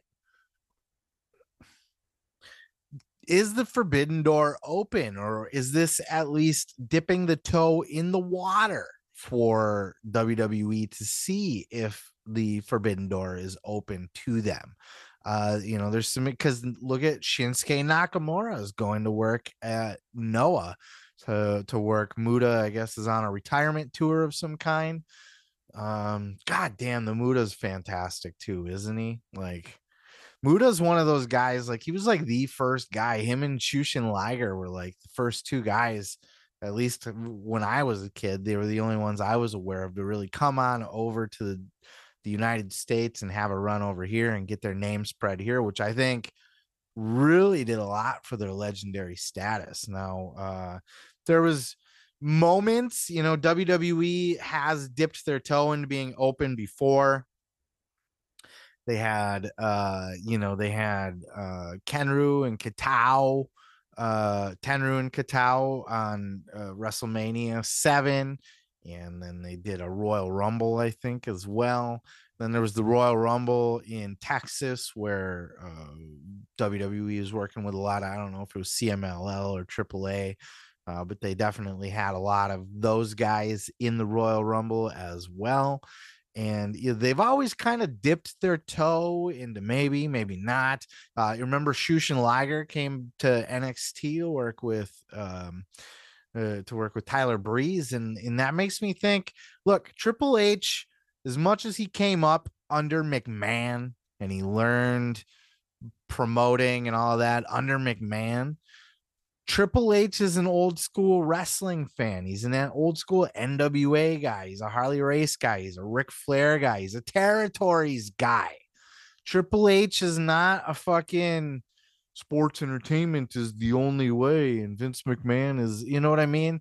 Now he's gonna keep a lot of that stuff, but if anybody in WWE is ever going to be able to make something like this happen or be open to something like this happening, a forbidden door, uh, working with other promotions, it is Triple H. And he's already shown signs that he's willing to do that, not just letting Karl Anderson and Nakamura both go work in Japan, but bringing Jushin Liger in. Um, and, and I believe there were talks, you know, at some point to do more with New Japan back in the day and I hold now I don't think this is going to extend to AEW. I think there is a rivalry there being the two top United States promotions, even though WWE is leaps and bounds above AEW. Look, we all know that, but AEW is solidly a number two, right? That's not up for debate. And they are a little bit of a headache to WWE because they have the money to bring in the big stars, you know, they have the money to steal guys away from you. Um, so WWE is not going to play friendly with them, but uh, and I don't know that they'll play friendly with anybody in the United States, to be quite frank. But if they're going to open the door to uh, to Japan, I, I don't know. You know, New Japan's got a good relationship with WWE, cur- or I mean, with AEW currently. But you never know. I mean, Karl's going over there, and Rocky does a lot of the office work between you know for the United States and in New Japan. Um, you know, he kind of brokers a lot of that stuff. So there's Eh, Rocky Romero has already admitted that he had talks with Nick Khan at one point in time, and that was while Triple uh, while Vince McMahon was in charge. So now with Triple H in charge, I, I I do think I absolutely think that the door is open to see some crazy shit. And I would love that. I would absolutely love it. Uh, if nothing more, just to see, you know, even just these random one-offs are really all you need. What if we got to see like Fergal Devitt go make a return for one night only in the Tokyo Dome for a Wrestle Kingdom show, right? Like, what if they were able to work that out? Nakamura's going back now. No, he's going back to Noah, but I mean, open that fucking door up and let some of the, especially let some of the Japanese stars go back and, let AJ Styles go work the Tokyo. I keep bringing it back to the Tokyo Dome because that's their biggest show. But any of these shows, let AJ go do some, do a match in New Japan, just a one off. Let Fergal go do a, a one off in New Japan. Let the Good Brothers let let. Wouldn't it be something if Karl Anderson retains the NEVER Openweight title? And it's just it's one of those things like the summer of Punk, right? Where we knew uh, Punk in, in Ring of Honor was going to WWE. So obviously he's going to drop uh, the Ring of Honor title, right?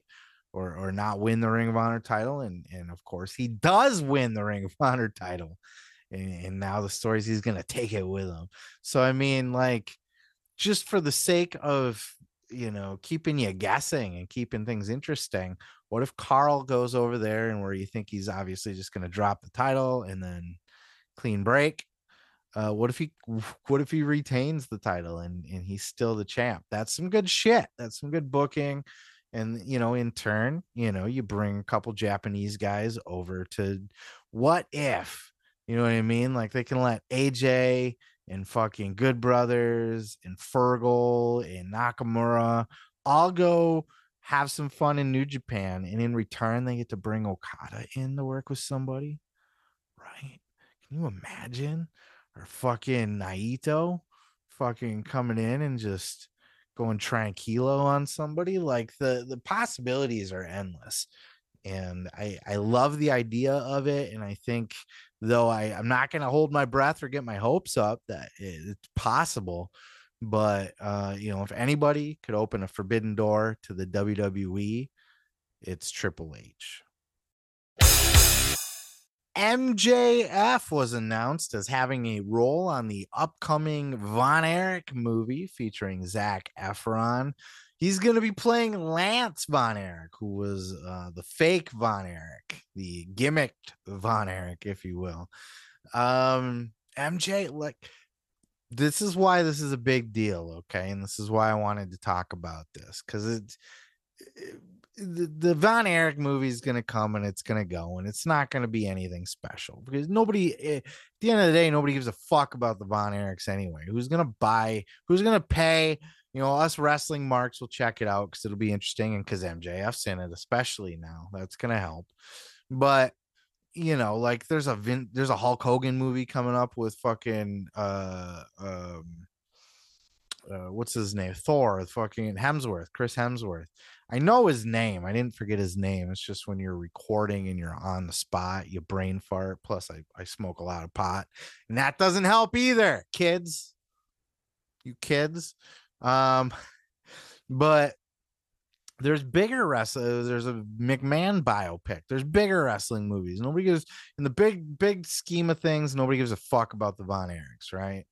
Um, unless you're in from Texas. It was funny. I worked with somebody it, it's just a quick sidebar here. I worked with somebody once in like a call center, and she was an older lady, and she was from Texas, and uh, she found out I was a wrestling fan, and she was like, "Oh, I used to go see the the in the sportatorium." You know, she talked about she went to the Dallas Sportatorium she talking about going to see the shows uh, and she was like oh that michael hayes she was fucking in love like she was just gushing his long blonde hair i used to love me that michael hayes like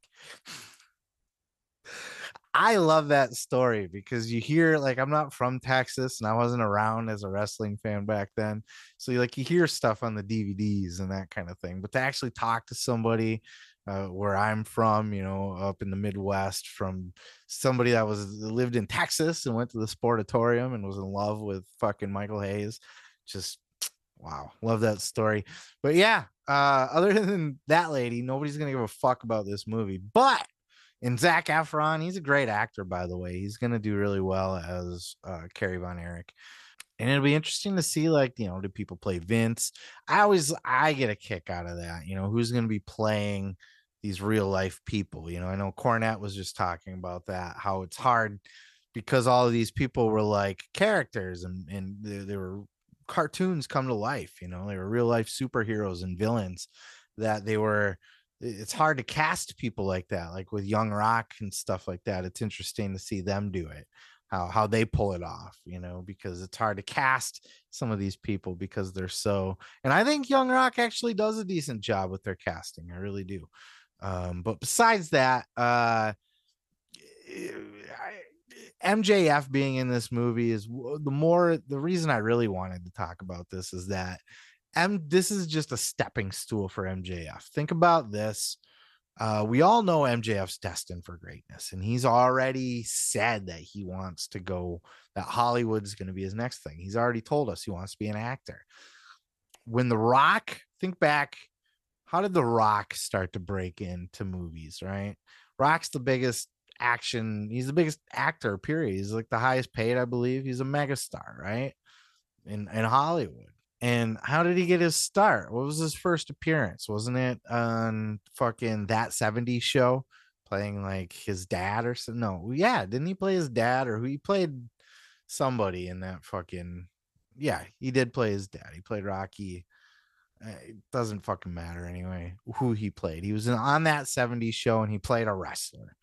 And I kind of equate this MJF. This is his first role but he's dipping his toe into this and you know what's going to be the next thing he's going to get a small part in an action movie somewhere like fucking like rock did and then just because wrestlers everybody in hollywood loves working with wrestlers. They're starting to learn that. Look at look at james gunn who just took over dc completely. Dc was now broken off as its own separate entity which is also actually a sign that it's probably going to get sold at some point.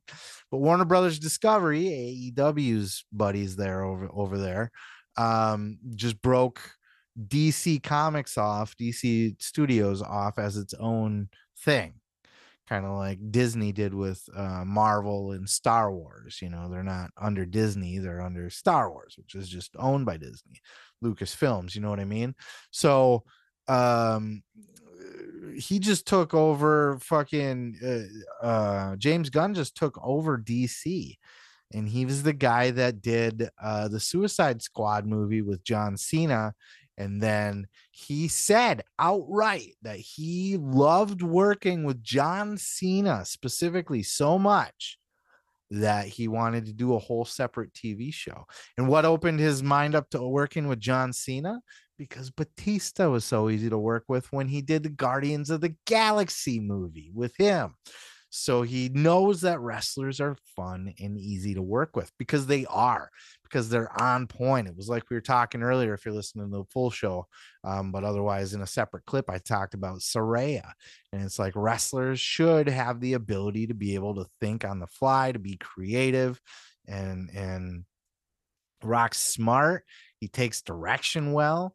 You know what I mean? Uh, MJF, same thing. You know, like he's has those same characteristics. Cena had those same characteristics. Batista has those same characteristics. People, all that to say, people in big names in Hollywood, because James Gunn is a fucking studio head now. And if you think he's not going to be open to working with more wrestlers, he created the Peacemaker show just to work with John Cena more. He created it to work with John Cena more. Okay, that wasn't like a big plan. Anybody's like, oh yeah, we got to bring this obscure peacemaker guy. No, it was simply like I had a lot of fun working with John Cena. I want to make a whole TV show for him. And now he's the head of that studio under Warner Brothers Discovery, one of the biggest fucking movie movie studios in in the whole fucking world, right? So um, big things are on the rise for professional wrestlers getting into acting. And The Rock got his start basically doing the exact same thing, playing a wrestler on a TV show. This would be a movie, but uh, MJF, man, dipping his toe in. You know, next thing maybe he pops up on Heels season three, or he pops up on fucking, he gets a role in an action movie. Or like once he's in, and if people word starts getting around, he's easy to work with and he impresses people and he's actually good at it, which he will be because he's MJF. This man is gonna be a megastar, and he's so young, just like The Rock was. MJF's gonna be done and out of the wrestling world and Hall of Fame level career, like the you know, done it all, like The Rock did by the time he's less than 40 you know what i mean? Under 40 and then he's going to be able to just by then he'll have a couple movies under his belt he'll be able to go to hollywood and just fucking megastar megastar. Mjf is going places and we're seeing the very very roots of it right here in this fucking zac efron von erich zac efron eric gimmick. Like how i did that? The zac efron von erich can't even talk. The mind freak himself, Criss Angel, was on Insight with Chris Van Vliet this week, talking all about his magic shit. He's got a, some sort of celebrity magic show that's out now where he teaches celebrities magic tricks, plugging his Vegas show and all that stuff. But it was in this particular clip, as you ask yourself, why the fuck am I watching a wrestling show? Uh, and you're talking about a magician, Criss Angel. It doesn't make sense. In this particular clip, Criss Angel talks about how he got his start in the world of magic and where he found his first home, his first steady venue. Check out this clip. And we have something in common other than you know our amazing first name. It's I'm a big WWE fan. All right, on. We interview a lot of pro wrestlers on the show, and I know that you really got your first big break at it was WWF New York at the time. That's true. The McMahons, uh, still good friends to this day, and gave me an opportunity to take their banquet room in the basement of the what was the WWF. Then they got the F out, and it was WWE. And uh, you know, eventually, I was supposed to do like a few weeks there. It ended up turning into uh, I did uh, over a year. I think I did 14 months there. Uh, did 600 performances um, Broadway and 43rd in the basement there in a makeshift theater that I created. And it was the real start of all of these other things that uh, to follow, which was my first television uh, special on uh, on a network then and and then another one and then I went to Japan and did one and then then I finally sold Mindfreak so it all kind of evolved and and escalated uh, from the WWE they kind of gave me my first break break uh, thanks to the McMahons. Yeah it was WWE New York it was the WWE that gave Criss Angel his first break this is where he was still on the rise. He was still, this was before Mindfreak. This is before anybody knew who the fuck he was. He was just a magician in New York trying to make a name for himself. And the first full time gig that he got, the first time, I don't even know if it was a, like a gig, paid gig, but the first opportunity, the first bone that he was thrown in the inter- industry was he got the free reign to create a show on a regular basis down in one of the basement banquet rooms of WWF New York at the time. Um, if you remember that, they did a uh, they used to do uh, Sunday night heats from there for a time being. They'd have like uh, somebody there at WWF New York, you know, and they cut back to it from time to time. It was a thing that they were trying to promote for a while. It was like a club slash restaurant thing. WWF themed in Times Square. Um, probably got rid of it just because it was way too goddamn expensive and probably wasn't making that much money either. Um, but apparently they had a banquet room. And another thing that I love about this is that Chris Van Vliet's such a fucking wrestling nerd, right? Like, I don't know about you, but eh, me personally, like, I got to get wrestling in anywhere I can fit it in, right? If I'm talking to somebody and there's any like hint of mutual, like, oh, you used to watch wrestling or something, I'm going to cling on to that. You know what I mean? Uh, you know, so Chris Van Vliet, the very first, such a wrestling nerd, talking to a completely non wrestling guy. Very first question he asked was like, hey, we're both wrestling fans and you got your start with WWE. Let's talk about that. And I was like, first thing he asked. I love that shit. I love Chris Van Vliet is uh, a very talented interviewer. He gets a lot of big names and he's young too. I had said this about Ariel too, Ariel Helwani. Um, I'll throw Chris Van Vliet in this category, though. I do think Ariel will become more of a, uh, you know, he's going to be one of the biggest interviewers of our time. You know, you can put Joe Rogan up there as that as that as well.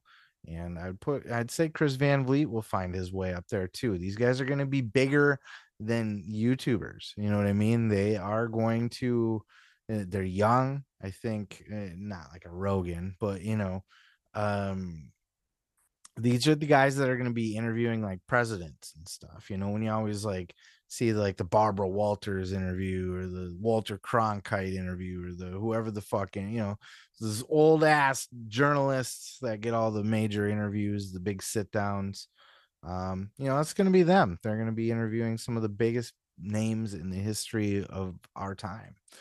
Um, like a Rogan already is pretty much, you know what I mean? He is everybody in there. So, uh, I, I think Ariel will ascend to that, and I think Chris Van Vliet will too. Maybe not as big as as like a Rogan or a Ariel, um, but I think Chris Van Vliet is going to be doing a lot more than just wrestling interviews and stuff like that. You know, he gets celebrities, he gets like The Rock and stuff, but just for like a couple minutes at like a media thing or whatever, like uh, he's just a talented guy. I have full faith in his continued success, I guess is the best way I can say it. Um, if you're into magic, look, I I was a big Mindfreak fan. I watched Mindfreak quite a bit, and I like Criss Angel. I like I like magic tricks in general. I think they're fun. I think to a certain extent there's some crossover with professional wrestling, right? Because it's uh it's something that you know isn't real, but you can't figure out what's fake about it necessarily, you know. Like you can go, oh, that wrestling shit's fake, but then you see guys punch each other in the face. You know what I mean? So it's like, where's the where's the fake part come in? You know, other than it's predetermined, it's not. But um, the uh, magic kind of works in the same way, does it not? You know, there's a lot of people that uh have that intrigue and just how it's done you know what's the secret behind the trick kind of thing. So i really liked mind freak and criss angel's cool in my book um and i just thought it was awesome that he got his start at wwf new york um which was he, he specifically named the mcmahons.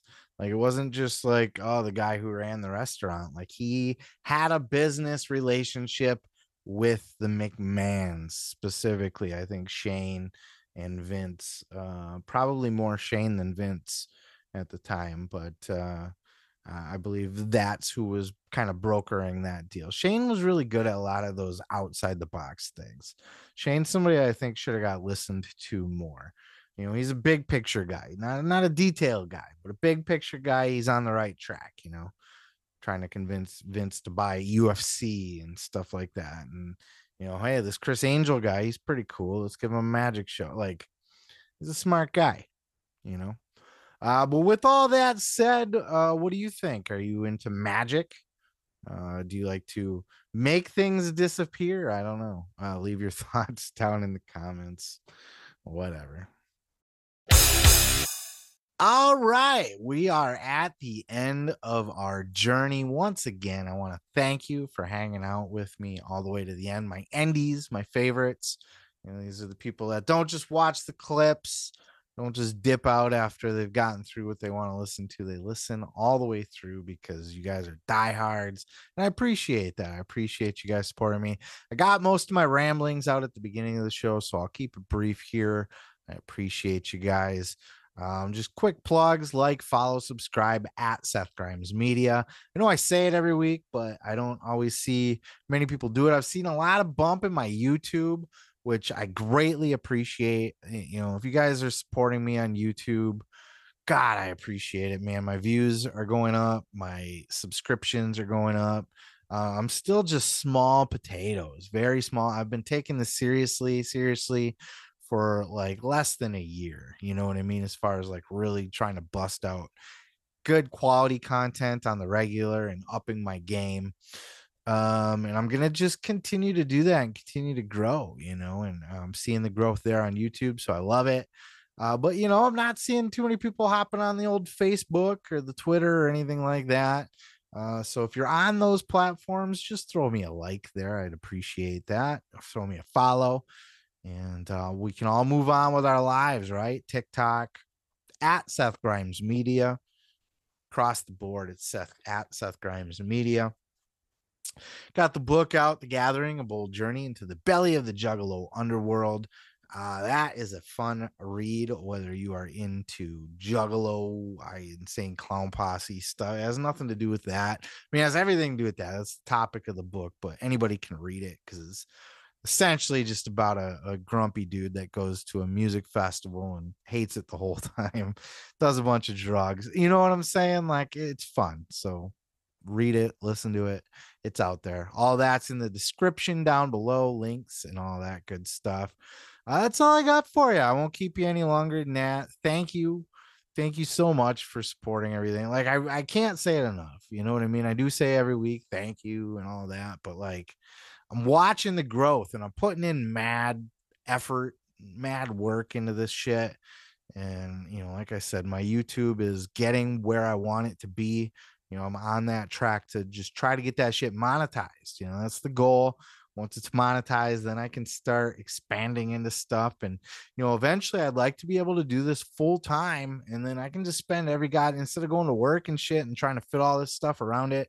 Imagine the extra shit that I can accomplish when I have my entire day to create content. You know, I got new other books I want to write, other videos I want to make, lots of stuff to do.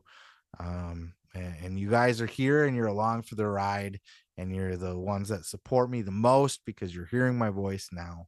Thank you so much. With all that said, peace, love, and pizza. I am your boy, Seth Grimes, and this has been the Pro Wrestling Podcast. Podcast.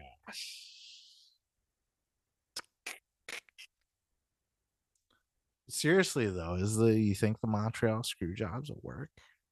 You think it is? You think, you think they just I think they worked it from the beginning? I think Bret's in on it? It's all just a big fucking schmaz. The wool's been pulled over our eyes. Who knows?